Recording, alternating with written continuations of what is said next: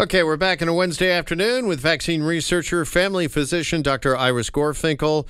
And, Doctor, some important information next for parents. We've got new data out regarding Pfizer and the effectiveness of their vaccine for those between the ages of 5 and 11. What can you tell us about this? Fascinating study. So, this is real world data now, not just data from the company Pfizer, but the real world data out of New York State. What did they do? The researchers looked at some 400,000 kids who were fully vaccinated. Then now they're just looking at Omicron. This is just in the past month. And they found that the effectiveness of the vaccine dropped. So it started out at about 70% effective in preventing kids, this is 5 to 11 years of age, getting Omicron, which is really respectable. And then it dropped to only 12%. In other words, it wasn't effective hardly at all in preventing cases. Now, after one month, the vaccine was still effective in preventing hospitalizations, but even that had dropped by half. So the fact is, like, it just becomes less effective. Now, these are kids. Remember, the kids between 5 and 11 receive one third of the adult dose. So there's questions. Maybe the dose is just too low. The problem was when Pfizer tried to give kids a higher dose, too many of them got a fever from it.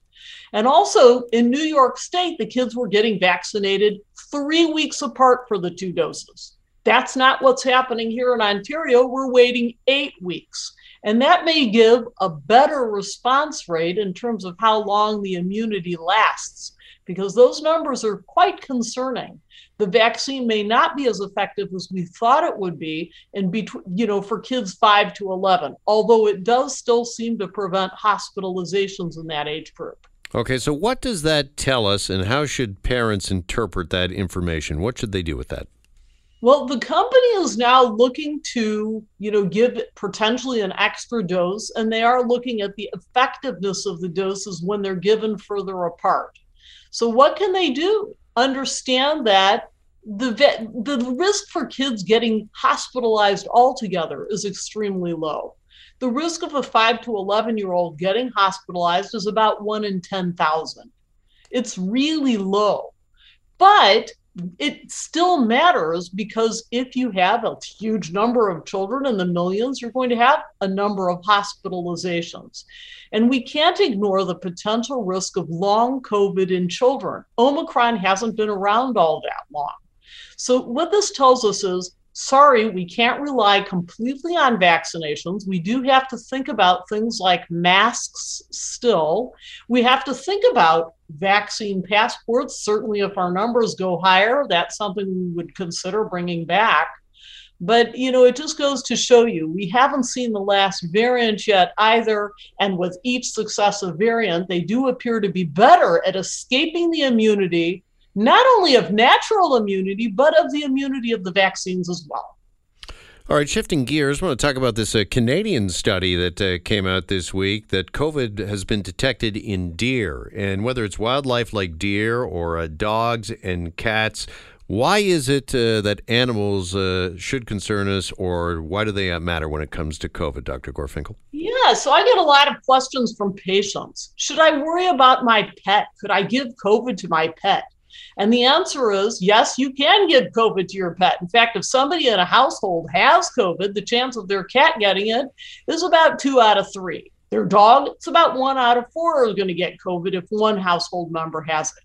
But the thing is, they hardly get sick. Dogs tend to be asymptomatic. Cats tend to have a mild runny nose, sneezing, and they get over it. No cat or dog has died from COVID 19, with the exception of big cats in the United States. So far, the virus has been identified in 15 mammals in Canada, one five. And why am I so excited by that number? People have given COVID to lots of animals, and animals give them to one another. And what that forms is a large potential pool or reservoir of virus in which more variants can happen, in which potentially the next pandemic can happen. And in fact, several pandemics have arisen from animals having the virus. We tend not to test animals altogether too much, but what we know is a bit concerning. Now, animals do not give COVID back to people, with the exception of mink and hamsters. Those are the only two animals proven to have given it back to people, but they do represent a potential pool or reservoir of virus that sits in the background that could become a problem for us. Hmm. Got about a minute here, but uh, why is it that dogs seem relatively unaffected by uh, COVID? And is there anything we can learn from that? Uh, that is a great question. Actually, most mammals are not horribly affected. Minks die from the disease. And I said a couple of big cats in the United States have died, including le- snow leopards and, and uh, tigers in a couple of zoos. But basically, most of the, the time, animals are not at high risk. The reason we're concerned is because they do represent a widening, a broadening reservoir you know, that's the big thing. What makes them so not affected by it? It probably has to do with their own immune systems, why they're not. There are differences in animals' immune systems and our immune systems. The virus itself could change, it could mutate so that it does affect animals in a worse way. But so far, that doesn't appear to be the case. But the mm. more virus that's out there, the greater the risk of that. All right. Appreciate it as always, Dr. Gorfinkel. Thanks for this on a Wednesday and enjoy the rest of your week. Many thanks. All the best. All right. Vaccine researcher Dr. Iris Gorfinkel with us. Stay with us. You're listening to The Jeff MacArthur Show.